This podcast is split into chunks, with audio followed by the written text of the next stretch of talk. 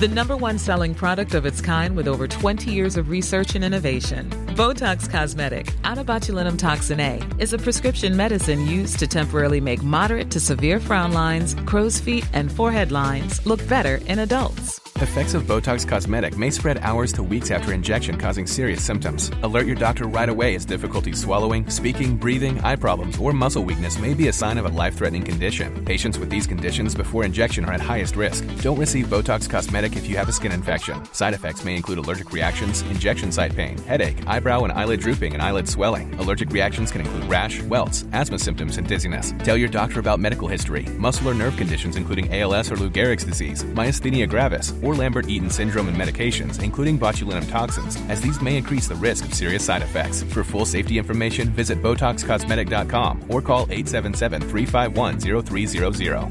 See for yourself at BotoxCosmetic.com.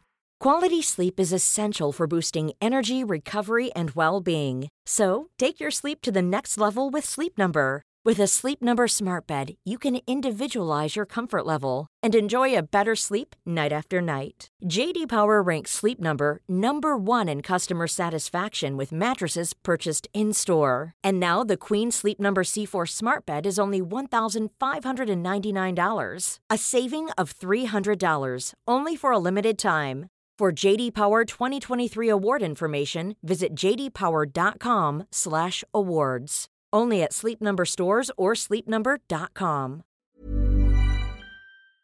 Support for Truth in Movies comes from Sundance Institute and the Sundance Film Festival, returning January 24th through February 3rd in Park City, Salt Lake City, and Sundance Resort. Discover the 2019 lineup, including world premiere films, VR experiences, panels, and more at sundance.org/festival.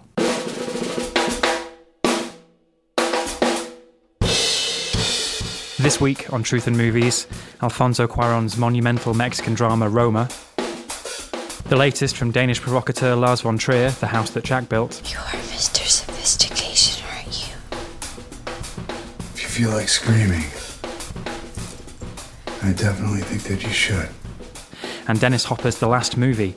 Is it a lost masterpiece or an indulgent dud? When I squeeze off a couple of shots at you, you take it, hit it, and hit it hard. I want balls when you die. All coming up on Truth and Movies, a Little White Lies podcast. So it's a busy Christmas period, so we're in a the annex recording room, a very cosy one. It's Michael Leader here sitting with head honcho of Little White Lies, David Jenkins. Hey, hey. And Matt Thrift. Hello. Welcome back, Matt. Thanks. How are you all doing this December afternoon? Not too bad, not Good. too bad. Putting the finishing touches to our January February issue of the magazine, which goes to press in two days from the time that I am saying this. No spoilers about what no the film spoilers is. about what the film is. No, no, it'll be it'll be announced in, in, in due course. Oh, keep an eye But it's a good, it's a really good one. Good hmm. film and good issue, I think. Oh wow! So- double whammy. Double whammy. Yeah. Oh, they're all I they're can't all say it's a, bangers, it's a aren't bit they? of a dud, can I? So you'll announce that on the usual channels. Yeah, That's yeah. LW Lies, LWLies.com, etc. Indeed. Yeah, keep our eyes peeled. Uh, we have quite a good week for movies this week. All big films. We do. Yeah. We should crack on, shouldn't we? If it's too much of a loving, I think we should sort of try and tone it down. And always there's Yeah. comments on Twitter or wherever. Let's start off with Alfonso Cuarón and Roma.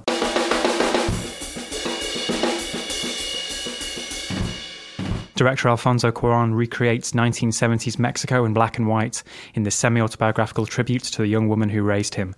Set against a backdrop of simmering social unrest, Roma follows Cleo, a domestic worker living with a middle class family in Mexico City, and develops into an ambitious, vivid evocation of a time and a country.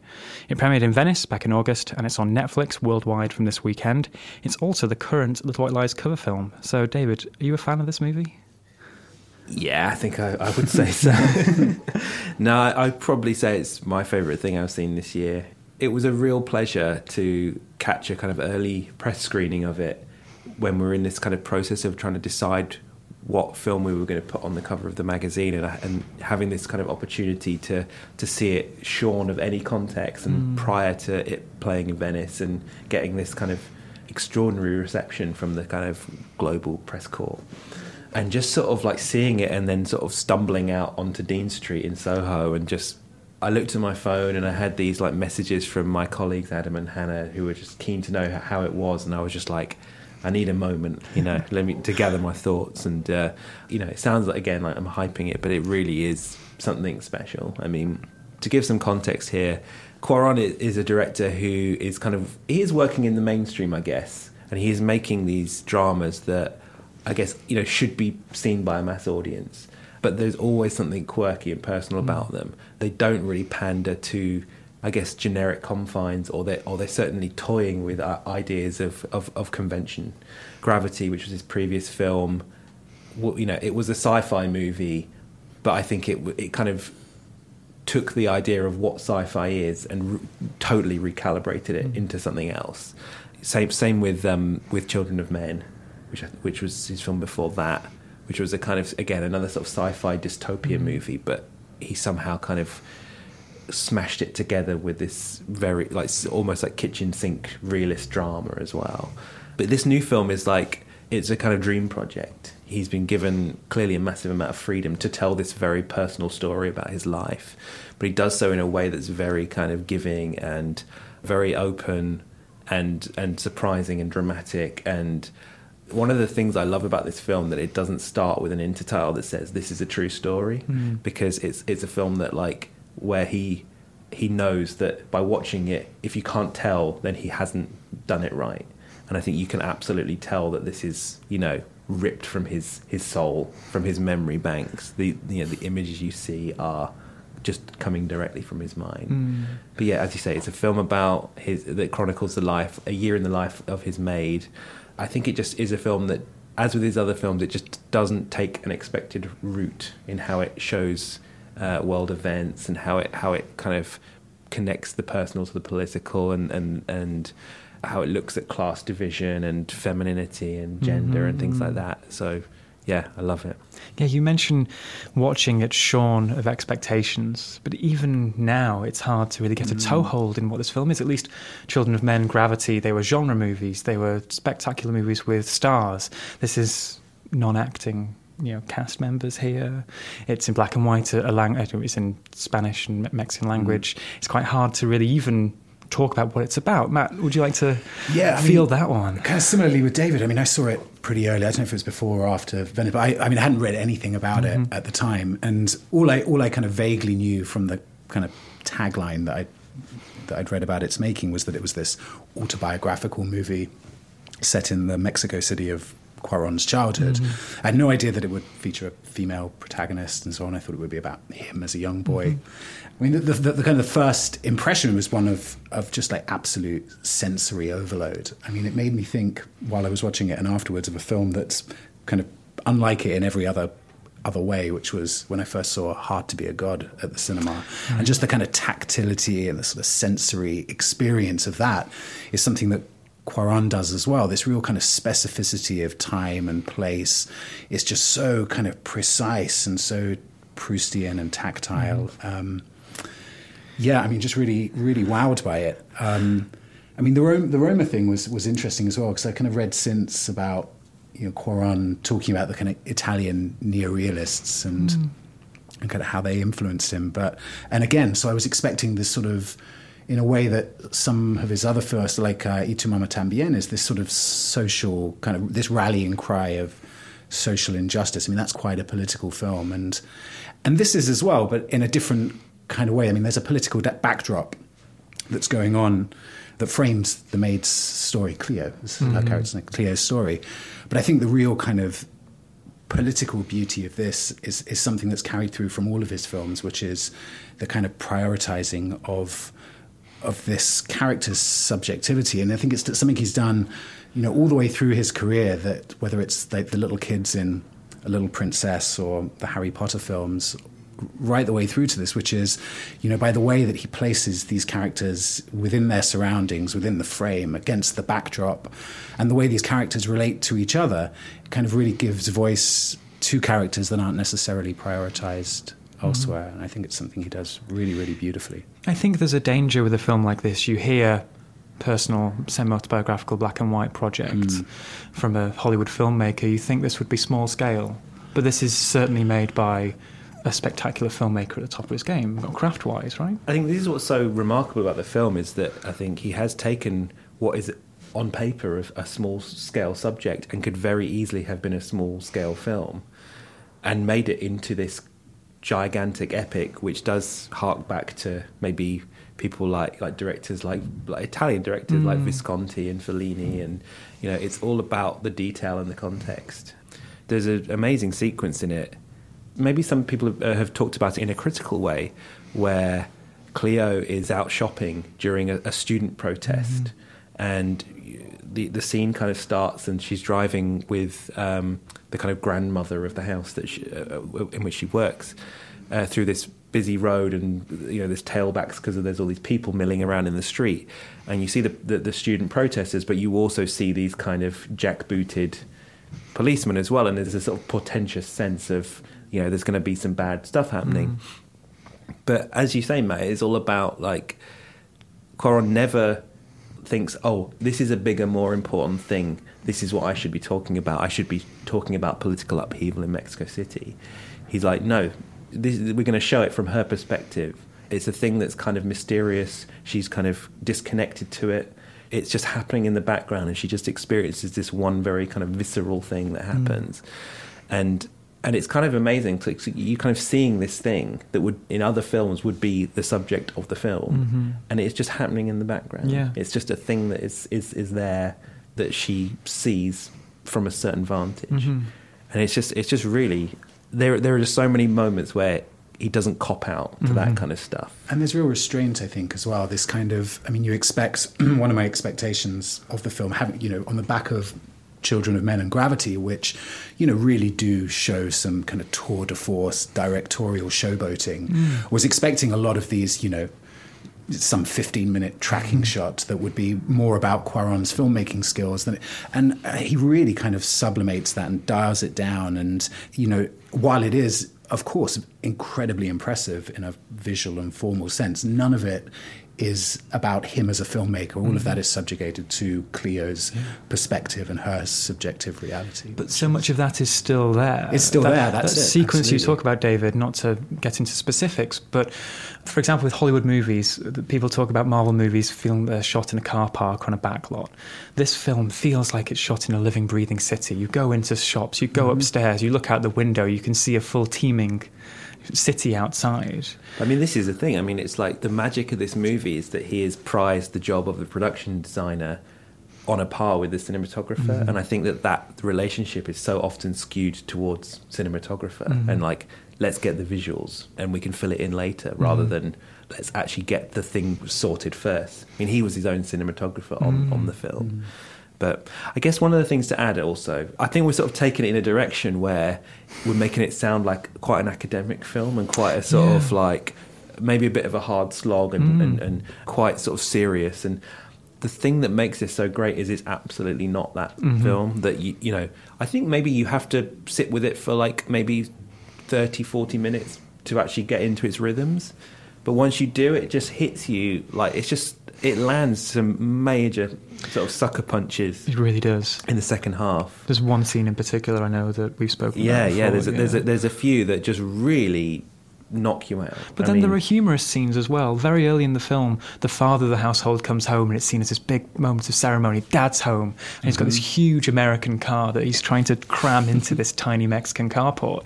And it's, it's, it's it's just, it's staged almost like a, like the docking sequence in 2001 or something. It's, but it's hilarious as Mm-hmm, It- well. and yeah, and, you, and even that, you kind of think, oh, is this some commentary on like American political influence in Mm-hmm. Latin America? And it's like, no, it's just a stupid, funny, macho sequence. You Mm-hmm. Yeah. know? Um, and yet, it, and it also takes you know melodrama, and it kind of kept wrong footing me while I was watching it as well. I thought we were we were about to go into kind of prime women's picture territory or melodramatic territory, and it it really kind of while sort of flirting with those conventions, again just keeps coming back to Cleo's perspective. He's not making a melodramatic movie. He's not making a women's picture because it all just dials back to her experience through the film and through the world. yeah. I think there are so many similar films where you you watch it and you feel, okay, we've got a director who's like this Machiavellian figure who's making their character suffer for for the pleasure of the audience or to get a rise out of the audience. So it's like we're going to spend 90 minutes with this person and they're just going to suffer and you're going to feel bad for them. And with this film, I think Cleo, she does suffer in certain Mm. ways.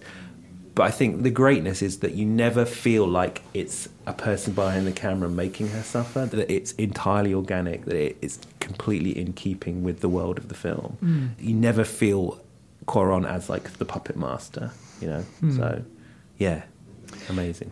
And maybe to wrap up, it's an old, it's becoming a tired conversation, really, but it's appropriate since this is the weekend that Roma is premiering on, on Netflix. This is a movie we're talking about on the scale of you know, feature filmmaking craft. Is it something that translates well to the streaming platform, watching on your laptop, on your telly, etc.? I mean, I haven't seen it on my TV yet. I mean, I will watch it again this weekend. Mhm. But yes, absolutely. I mean, the sound design in this film is, is incredible, and the sound mix on this film is incredible.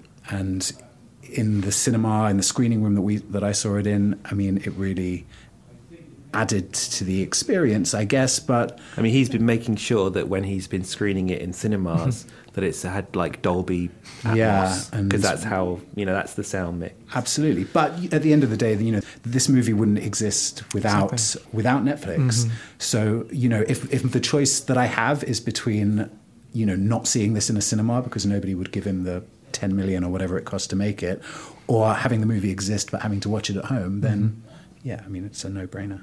Terrific. Let's give Roma some scores then. David, I'll come to you first. Is in anticipation, enjoyment in retrospect? I loved Gravity, and I was less in love with um, Children of Men. But I, I've loved his, lots of his past films. But I, I don't think I would have ever thought of Cuarón as someone who was going to. If you talked to me at the start of the year about what you were most excited about, I don't necessarily think Cuarón would have been in the mix, really, for me. I mean, so yeah, my anticipation was a little bit more muted, probably like on the sort of three, four more than the, the five. But in terms of like enjoyment and in retrospect, it's like top marks. I Mhm. mean, it's like, you know, knockout, big time. Matt? Yeah, I mean, what's this is the second time that Cuarón's been to Hollywood and then pulled himself back from the brink. You know, Great Expectations was a big old disaster for him, and then he returned with um, Y tu mama tambien after that, which I think is his other truly great great movie. Again, like David. I mean, I, I liked Children of Men, but Gravity was a, was an absolute knockout. So for to see him kind of yeah, I mean, fives all the way for me. I mean, Mhm. I just think it was wonderful. And I, after Gravity and after that, what he did last time, I couldn't wait to see what he was going to do again. One thing to add, actually, is that I think it's quite interesting is maybe to in, in retrospect score to add that I do wonder if the success of this film, certainly in the awards circuit, we'll never know how it's done commercially, but is this going to be the rebirth of personal filmmaking where Mm. Hollywood gives big chunks of money to maverick types to make their dream projects? And I mean, Mhm. obviously, we're talking about the The last, Last Movie Later, which is an example of that Yeah. kind Yeah. of going wrong, I guess. Well, I mean, if Netflix keeps pulling these things out of the bag, you know, what choice are they going to going to have ultimately? Exactly. Well, we'll have to see uh, Yeah. about that.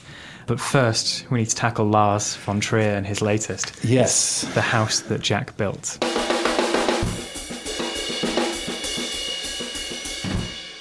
So, the bad boy of European cinema is back.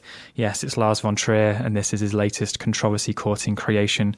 Greeted with walkouts and a standing ovation at Cannes, The House That Jack Built is a violent, self reflexive odyssey into the mind and memories of a serial killer. Matt Dillon plays Jack, or as he is infamously known as Mr. Sophistication, as his latest victim is about to find out in this clip. You know, I really think I deserve better than this. I'm gonna hang on to the keys. It's a bad habit for you to go rushing downstairs every time we start to have have a good time. Right? You're walking without your crutch. And you aren't using it downstairs either. You're Mr. Sophistication, aren't you? If you feel like screaming, I definitely think that you should. So that's Matt Dillon and Riley Keough in a clip from The House That Jack Built.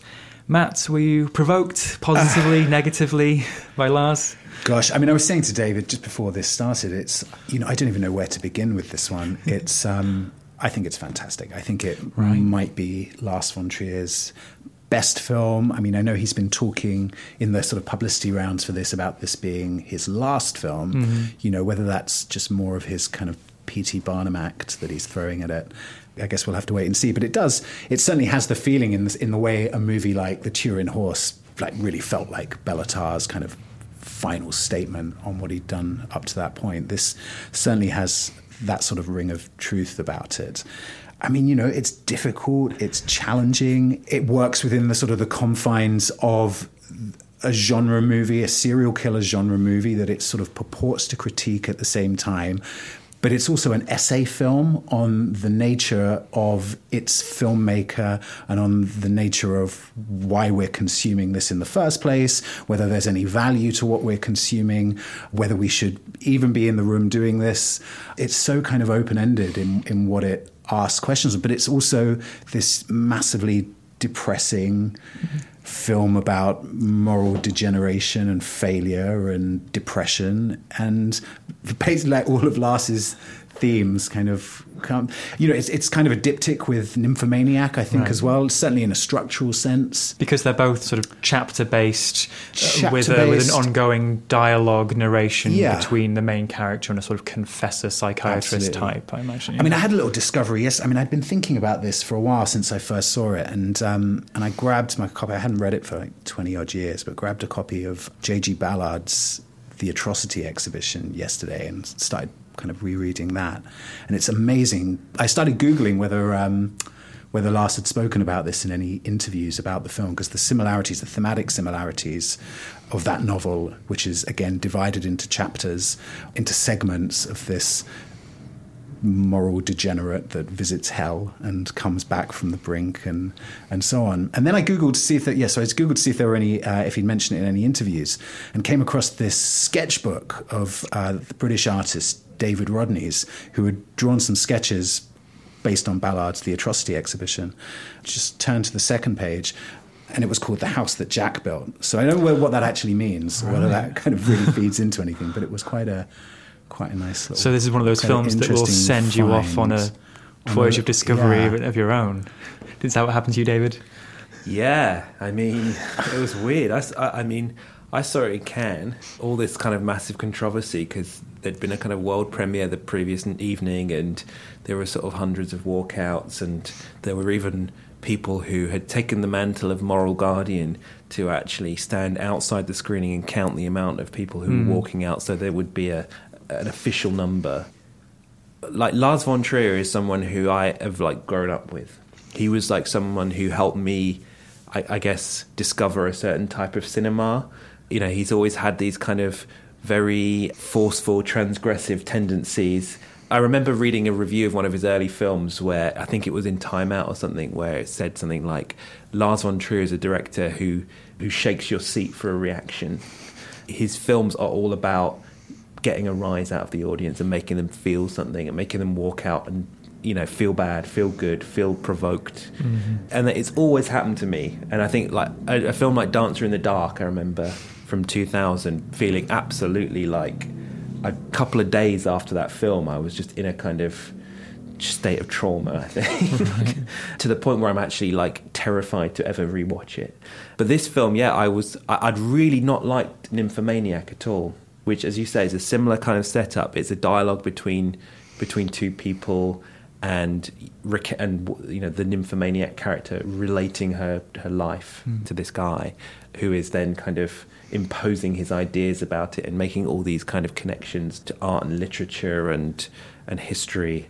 And I mean, he's pretty much done exactly the same thing with this film in that you've got Jack en route to the bowels of hell with this character called Verge, which is referencing Dante's uh, Divine Comedy, and um, he's telling him about five random incidents in his life, each resulting in a in a kill. I think it's so weird how like a film that could be so similar in structure and style and tone. I could love this one and hate that one.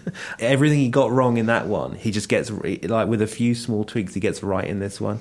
Yeah, I think it's a fascinating film. Do you think it's a film that you can only really love if you know about Lars von Trier? Well, I mean, we, we it's a good question talking about Roma, you know, as about Cuarón sublimating himself as a director. I mean, that is not something that Lars von Trier is inclined to do. I mean, he literally puts himself in the movie in, in one sequence. Um, David mentioned about the his kind of willingness and his, the desire to get a rise out of the audience, but I think there is at the same time. I mean, there's quite a maybe a facetious line in the film where Jack says, you know, just don't look at my actions, look at the works, and Mhm. it's you know, it's kind of a glib throwaway line, but I think there is a, a tendency perhaps to confuse, not confuse, but to, to read too much into Lars's kind of carnival barker act when he's selling the movie and counting the people that are coming out of the cinema, and just to think that really this is just an act of kind of meta self reflexive trolling. But I think while that is definitely there and is definitely a part of it, there is a really kind of quite serious consideration mm-hmm. of of the nature of atrocity and how what the what the boundaries of personal or public censorship of a work of art should be, what what value there is in atrocity in in all of the things that the, the movie purports to discuss. When I saw it the second time, I kind of almost read the film as a as a sort of catalogue. I mean, if you look at the actual murders, Mhm. each incident is very different. Uh, like you know, there's one where he's kind of enters into a, quite a long sort of circuitous dialogue with a woman to try and get into her house. There's one where he's gathered all these guys together to try and shoot a bullet through all of their skulls, Mhm. and he can't get the focus on the sight right to get the shot. And I think the more you think about it, the more that this this film really is about filmmaking, and it's Mhm. about the kind of the dangers of making movies, and and the incidents themselves are like examples of of shooting, of creating dialogue, of creating characters, of looking at families, of, of Mhm. making, of creating themes, of creating fear. What of- sort of extent do you think it's a comment on our consumption of these types of movies as well then and to what extent do you think that Lars well, I think it that? literally. it- The film pretty much states that it is about like how we sort of subjectively view these Mm. these things, and it's probably worth mentioning that there is a large there are a large contingent of people who really really don't like this Yeah. movie, Mm. and you know. What with it being a, a film about a male serial killer who s- kills almost exclusively women, and the film highlights this fact that they're quite stupid women, Mhm. That that has become a thing that people have latched onto, and completely understandably. But I, I almost think that the film is it feels so so complex. It's interesting. One thing And, I can't quite get my head around yet, and I've been trying to think through. It's this. Maybe it's a failure of the film that if, if a film is going to, as much as I love it, is if a film is going to purport to ask us questions of our own, the reasons why we would go and see an ultra-violent movie like this, and ask us those questions by feeding us that ultra-violence to make us question it. I mean, I think it's quite reductive to think that Jack is Lars or Lars is Jack, even though obviously there is a part of each other that is that, but also that Lars is Verge as well, asking these questions of what is happening. But then at the same time, there's this omniscient, omnipresent director, Lars von Trier, that's guiding the camera, that's showing us what we can look at and what we don't. And I think that ultimately Lars von Trier is quite a moralist, quite a conservative moral director, ultimately. I mean, he sends Jack to hell. But yeah, I mean, he's not like De Palma, for example, who I think is a much more amoral director than Lars von Trier, in that he will give you what you came for and not provide a moral safety net for you to, to kind of question that. He'll just pull it out from under you. Does that make any sense? or That makes not? complete sense, but it does. There is always this metatextual level of it, which no matter how much he is presenting this ultraviolence with the sort of rug pull of "aha, you came to watch this. What did you expect?" It makes me think of Gaspar Noé and Climax. These filmmakers who may not pass comment, may pass judgment within narratives or within the overarching fictions of their or overarching relationship between filmmaker and fiction. But there are sequences in this film where you are really reveling in the gore that he's enacting upon his victims. But at the same time, I think there's real empathy with the stuff. You know, the reason that the Riley Keough Um, scene is so horrific and so hard to watch after the sort of more jaunty, for want of a better word, killings that precede it, that sequence is so tough because it focuses on on her humiliation and on her suffering, but not from Jack's perspective. It puts Mm. us in her shoes, and that's why it's so troubling. I think that's why most of the walkouts presumably Happened happen around happen there, around that yeah. point because we're being and why sh- if we are going to depict violence then it shouldn't be an easy watch it shouldn't be and if we're going to identify that's the reason people don't walk out of you know saw 27 where the bloodletting and the is so much That's, worse the, that's the thing. because I, mean, I, I the actually think perspective people are, is people are walking out not because of the violence, but because the, it avoids Of the empathy with Yeah, it avoids the yeah because you, you're looking at a real human being character. There's no cartoon. There's no Mhm. kind of boilerplate cliche idea of what a serial killer is, which this the film just rides off. I mean, it's kind of similar to that movie Henry Portrait of a Serial Killer, which Mhm. is from is it late late eighties, but it, it was it was a really shocking and, and, and radical film when it came out because it was like what if a serial killer was actually just a normal guy and this does this in a, in a certain way because i think the things that are it's like the killing that jack does is, is probably the least interesting thing Mhm. about his personality actually he is riddled with all these other neuroses which which Mm. develop across the But film and, where that film, Henry, and I think the De Palma films as well, implicate the viewer in what you're showing without giving you a kind of an escape valve. Last is it's kind of self-flagellating in in him implicating himself rather than implicating you as to why we're being shown. I mean, I don't have answers to these I guess things. Luke, just sorry, I want to look back to something I said before because I, I Mm. didn't really get to finish the thought, but about this idea of how people are wagging their finger at this film for doing certain things Mhm. and being a, a certain way and offending them and being offensive. I think this all comes back to this idea of it's way too complex to just. I don't think you can give it that simpler definition. You can't just say this is this binary thing. Mhm. This is the one message this film is giving me. And, and that's why it's bad, Absolutely. and that's why I don't like it. I mean, if, you, if, you, if you can sort of like stomach the violence, then I mean, Yeah. give it the benefit of the doubt and sort of try and grapple with, you know, these wider themes, these wider ideas, I mean, these- structurally, these it- other provocations. It is a film that's having a conversation with itself. I mean, in the two characters of Jack and Verge, who are you know competing facets of Lars von Trier's personality or id, yeah, it's having the conversation with itself that we're kind of having now. I think. And Matt Dillon is amazing in it. He is fantastic. You, you mentioned Henry brilliant. Portrait of a Serial Killer. This is another film that really has a fantastic performance at the Mhm. heart of it.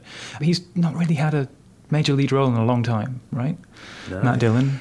God, no. I mean, nothing in the in the 2000s really that I can think of. I mean, He has his 80s heyday, of And course, 90s and then Like to there's something For about Mary. Yeah, But I can imagine this. I mean, it's interesting because there was a period around Dogville where Lars von Trier was the kind of, oh, he's the edgy European guy that I want to get on my CV. Mhm. And, you know, he worked with Nicole Kidman and um, Lauren Bacall. Lauren Bacall and Ben Gazzara. And, you know, like you, you've got all this sort of kind of Hollywood royalty working with him all of a sudden.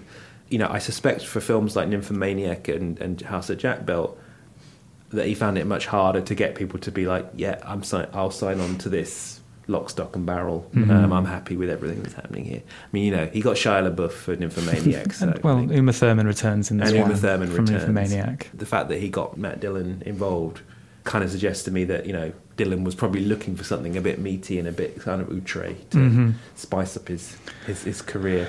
Gosh, and boy, does it spice it yeah, up.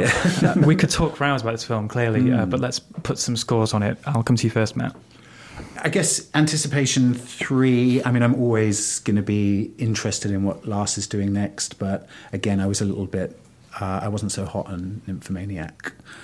And I mean, enjoyment. oh, I mean, I don't think enjoyment's even the right word. I mean, I guess I guess four while I was watching it because I was just constantly trying to work out what it is and what it was doing. And I think I enjoyed it. I would give it a five for enjoyment the second time I watched it. Once I kind of had my footing a little bit better, and then retrospect, a hard five. I think it's incredible. Want to rewatch then, David? Yeah, I mean, I- I'm always a bit nervous about seeing a Lars von Trier film, and I didn't like Nymphomaniac, I didn't like Melancholia, so I kind of thought that he was like very much off the boil. Again, this with this kind of Cannes situation where the film was sort of lambasted in this kind of late night premiere that it had. I was really not looking forward to Mm. seeing it, and like the concept of having, having to go to a film and like with rock bottom expectations, just knowing it was going to be bad. I was just, you know, so probably like two or a one. Um, but then the power of cinema, T- trademark TM, comes to the rescue, and uh, you know, it's it's you know, you're reminded of, you know, you have to review the film on the screen. You have to look at what's there. And uh, I absolutely loved it. Um, he's back, baby. Um, so yeah, big fives again. Big Um, fives, handing them out this week, David. But to add, to add uh, one last little thing. Sorry, I know I'm always, I always say to add, and but this is interesting and worthwhile. But I actually went to uh, Copenhagen and spoke to Mr. Von Trier. Right, yes. Uh, about the film, and that by the time you listen to this, it'll be up on our website. Terrific. And he, in true form, he says some very provocative things. VPT. Did you like it, Michael? Um, no, not very much. Okay. I think my favourite sequence was the OCD filmmaker saying, Yeah. "Look how amazing, look how clean the, the crime scene is to the Right. to the policeman." Uh, but I, no, I, but maybe I have to rewatch it. Who knows? But uh, this is we can continue this conversation off mic, perhaps. but that was the house that Jack built, also in cinemas uh, this weekend. The last movie this week is the last movie by Dennis Hopper. Hey everyone, I've been on the go recently Phoenix, Kansas City, Chicago. If you're like me and have a home but aren't always at home, you have an Airbnb. Hosting your home or a spare room is a very practical side hustle. If you live in a big game town, you can Airbnb your place for fans to stay in. Your home might be worth more than you think. Find out how much at airbnb.com/slash host. Ryan Reynolds here from Mint Mobile. With the price of just about everything going up during inflation, we thought we'd bring our prices down. So to help us, we brought in a reverse auctioneer, which is apparently a thing. Mint Mobile unlimited premium wireless. Ready to get 30, 30, bit to get 30, bit to get 20, 20, 20, bit to get 20, 20, bit to get 15, 15, 15, 15 just 15 bucks a month. So, Give it a try at mintmobile.com slash switch. $45 upfront for three months plus taxes and fees. Promo for new customers for limited time. Unlimited more than 40 gigabytes per month. Slows. Full terms at mintmobile.com. Cool fact a crocodile can't stick out its tongue. Also, you can get health insurance for a month or just under a year in some states. United Healthcare short term insurance plans, underwritten by Golden Rule Insurance Company, offer flexible, budget friendly coverage for you. Learn more at uh1.com.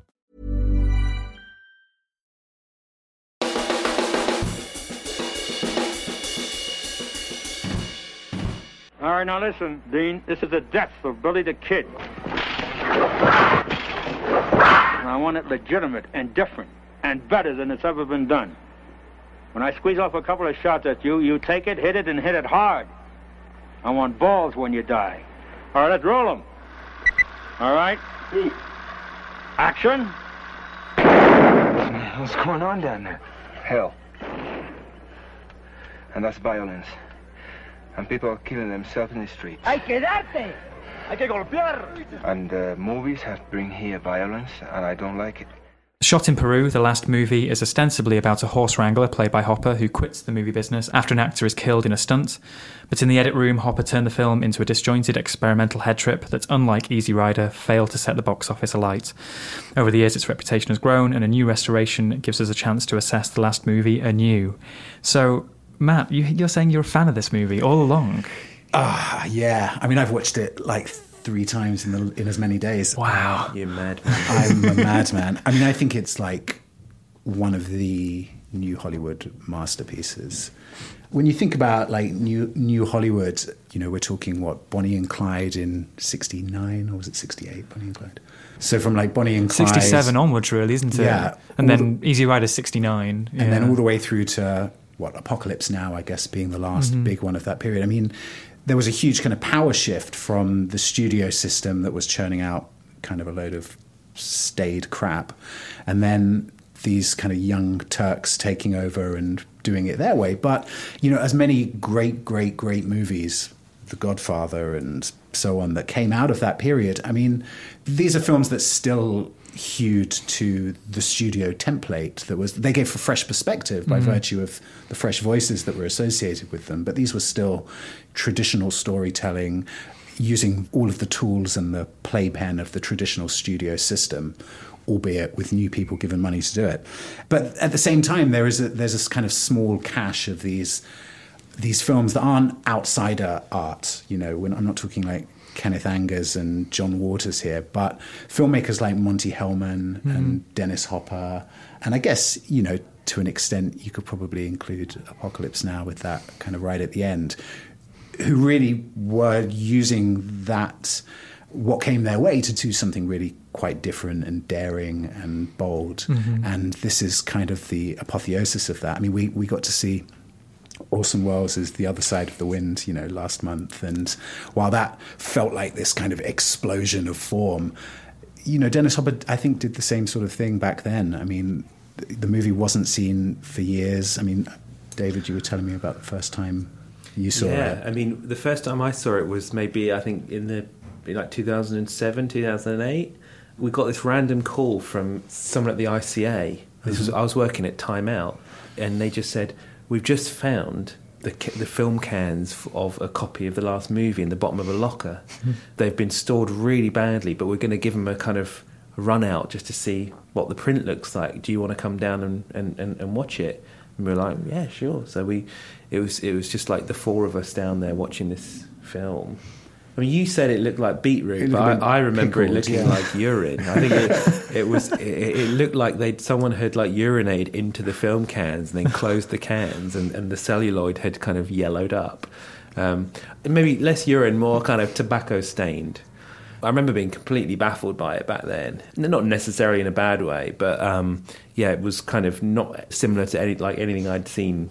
I mean, in a sort of most basic narrative terms, I guess, you know, the movie is about a film crew in Peru that are making a movie directed by Samuel Fuller, who Mhm. I presume is playing himself, Samuel Fuller, for the first sort of half hour or so.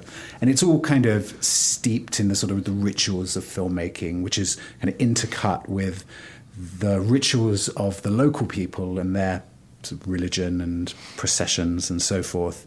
And Dennis Hopper is a is a stuntman Kansas who's working and just generally getting in the way of Sam Fuller and the film that he's making. And that film crew shuts down, and just like the beginning of The Wild Bunch, where you have that big violent opening, and then all the kids just start recreating it with their toys in the sand, the local people start fashioning film cameras and lights out of bamboo and go about creating their own rituals and so on based on what they've seen the Mhm. film crew doing.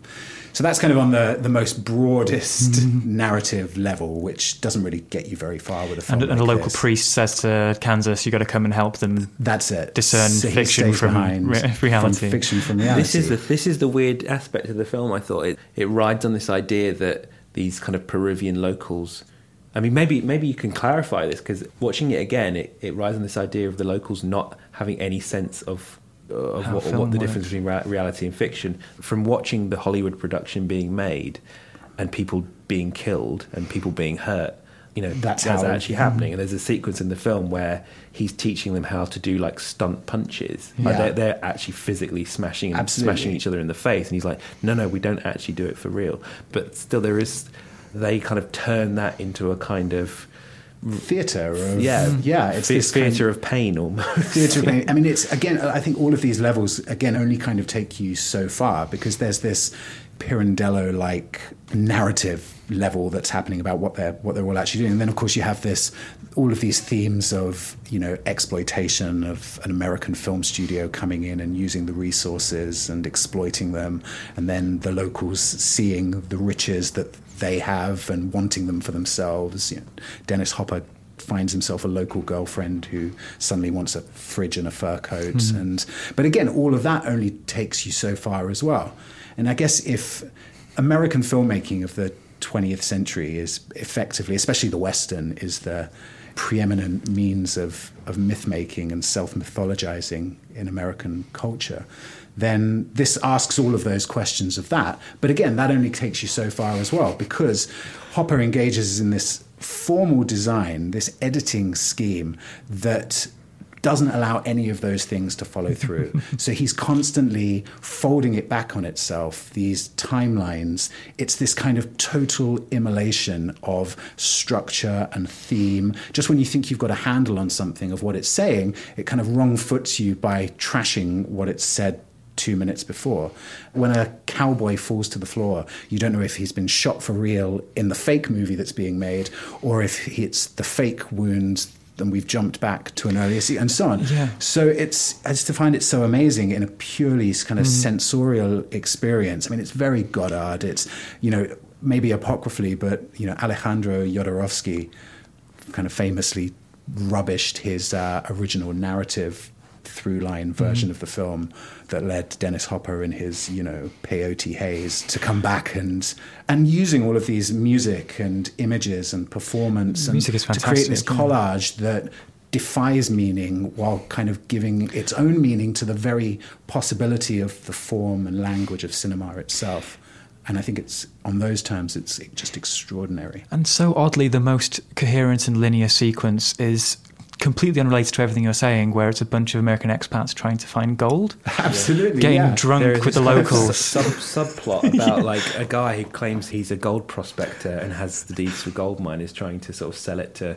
Yeah, I mean, it's, yeah, it's, it's this kind of mad subplot that it kind of keeps reverting to, and Yeah. uh, I don't know. I, rewatching it, I was, I, I, I, I don't know. I think where you may have had that sort of sensorial overload, I think I was met a bit more with sort of a n- maybe semi-annoying bafflement and Okay. uh, ill discipline. Uh, I kind of, yeah, I, I, I found it quite repetitive sometimes, and um, I was kind of expecting something great, but I, I don't know what. I think, do you know what I think it might be? Is that I recently caught up with the film that he made after. This, Amazing, right? Called Out of the Blue, Mm. which and he, I mean, he was on the the naughty step for like Yeah. a decade after this, and then he came back with this film made in Canada called Out of the Blue, and for me, that film is like I maybe feel about that film as you feel about this film. I mean, the, the, it just structurally, characters, it all just felt so much tighter. But I mean, you know, the last movie is massively ambitious. One thing I did think about it is that what it's saying about stepping back and trying to sort of like discern its kind of grand themes of cinema as a kind of business, you know, blue collar artisans Mhm. versus like this kind of more spiritual version of people immersing themselves in in, in ideas and theatre and and actually becoming this sort of Mm. living, breathing show. I mean, it is a film about the new Hollywood, and it is about this idea Yeah. of letting go of like you know rejecting the bureaucratic system of, of old Hollywood and, and embracing this new thing, but also saying, guys, it, it, you know, let's just have fun while we can because it's not going to work. Abs- And, and I think the fact that the film died is almost like poetic in a way. 'cause- I think it's all of these things. I mean, I think that ill-disciplined thing is could be totally true, but then maybe maybe there is discipline in that. Look at Easy Rider that he made before, which has a very clear kind of ideological through line. Speaking of the youth culture and so on that it came out of, and this just seems to, at every turn, just to kind of to stamp out any kind of ideology or any political statement and almost testing the limits of what cinema can do or how cinema can act as a tool for self-criticism or politics. I mean, it's it's one of the very few aut- auteurist films I think that is very much the work of an auteur, but that absolutely attempts to stamp out any auteurist stamp at every Mm. given moment to remove the director from the equation. I mean, the shifting kind of perspectives and points of view and ideological standpoints that this that it might make at any given moment, again, then are just kind of obliterated seconds later, and it's not through another ideology. It's through the very, very fabric of the film itself, through its editing, through its perspectives, through just all of these things that work together. to- I'd agree with you, David. I'd, I'd recommend Out of the Blue before this, but if you do watch the last movie, I would watch it in dialogue with Easy Rider, because Mhm. almost Easy Rider and and the last movie are almost f- different sides of the same coin. Almost the Peter Biskind, Easy Riders, Raging Bulls ideal, one where it all came together and worked, and the the one where it didn't work. Mhm. There are stories from the set of Easy Rider where Dennis Hopper would go off and shoot hours and hours and hours of Mardi Gras footage for that one sequence in Easy Riders, and then they'd never be able to cut it together and he'd be delivering various different edits, none of them which make, made sense. And Peter Fonda would do his own edit, Bob Rafelson would do one. And then you get the same story here with the Uh-huh. last movie, but no one else was helping him sort it out.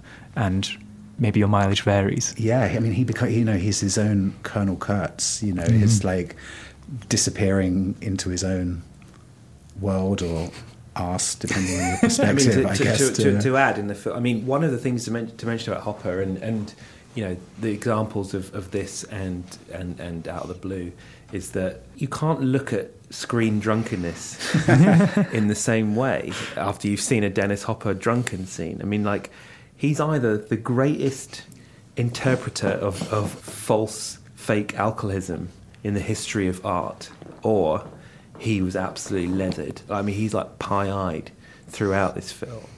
You know, it's kind of great because that gives that kind of combustible sense to his character, which is you know what the film is kind of built on, really. What was happening on set, I don't know, but you know, he was famously, Mhm. you know, he was an alcoholic and he, he he did a lot of drugs and you know was kind of unreliable on those terms. So I think they waited like eighteen months for the for that the edit that we finally got and that went to the Venice Film Festival. I mean, it was a kind of like we just don't know. Anything could happen here. Well, it's in, it's incredible that the movie is now restored and available for people to see. So it's in the cinemas, and I think in the new year there's going to be a, a mm. big, bulky mm-hmm. One of those primo like, Blu-ray, box releases sets as well. Yeah. So- Well, if you take the plunge with the last movie, let us know what you think. The usual channels at Truth and Movies, Truth and Movies at tcolondon.com, or on the comments page, lwlies.com slash podcast. So this is a very busy week for releases. So I know that, Matt, you have some recommendations for other films to see, other essential movies beyond the three essential movies we talked about so far. God, yeah, there's so much great stuff out this week. Um, my, the biggest shout out has got to be for this Chinese movie called An Elephant Sitting Still, Mhm. which premiered at Berlin back in February. It was the first film, and sadly the last film by its 29 year old filmmaker who who killed himself just before the film's premiere. It's a four hour kind of Dantean nosedive into social and economic grimness, but it's also some of the most remarkable, um, remarkably propulsive, driven filmmaking I've seen in a long time. It's an incredible debut. And you reviewed that for Little White Uh, Lies. for Little White Lies, yeah, So we can well. read more of Yeah. your thoughts on that one. I have one shout out to make, and it's a complete left turn from everything we've spoken about so far. It's Spider Man Into the Spider Verse. It's been a fantastic year for superhero movies with Avengers, Infinity War, Black Panther, and so on. And this is an animated movie, Sony Animated, animated Pictures put it together, which is a multiverse crossover with many Spider-Men, but centering on an origin story of Miles Morales, the Black Latino uh, Spider-Man. Wow, it looks nothing like an animated film that's coming out of uh, America right now. It's told with such brio and with such a, a deftness of humor and everything. Storytelling now is amazing. Wow. Um, if you are bored of superhero movies, I'm not. But if you are, this is one to go and check out because it's got such energy and vibrance to it. So should I go and see that instead of Aquaman? Sounds like you should. Okay. Judging by the reviews that have just mm. come out today. Yeah. Okay. Go for Into the Spider Verse. Great. What's happening next week? There are no films next week. It's the end of the year. So we're going to come back with an end of year special with the whole Little White Lies gang, I believe. So tune in then for our films of the year. We'll be looking back and sharing a mince pie or two and maybe some eggnog, milled wine, etc. And that just leaves me time to say thank you, Matt Thrift, for joining me today. Thanks for having me. And David, thank you for joining me as always. you. See you next week. I've been Michael Leader, and as always, this has been a Seven Digital production.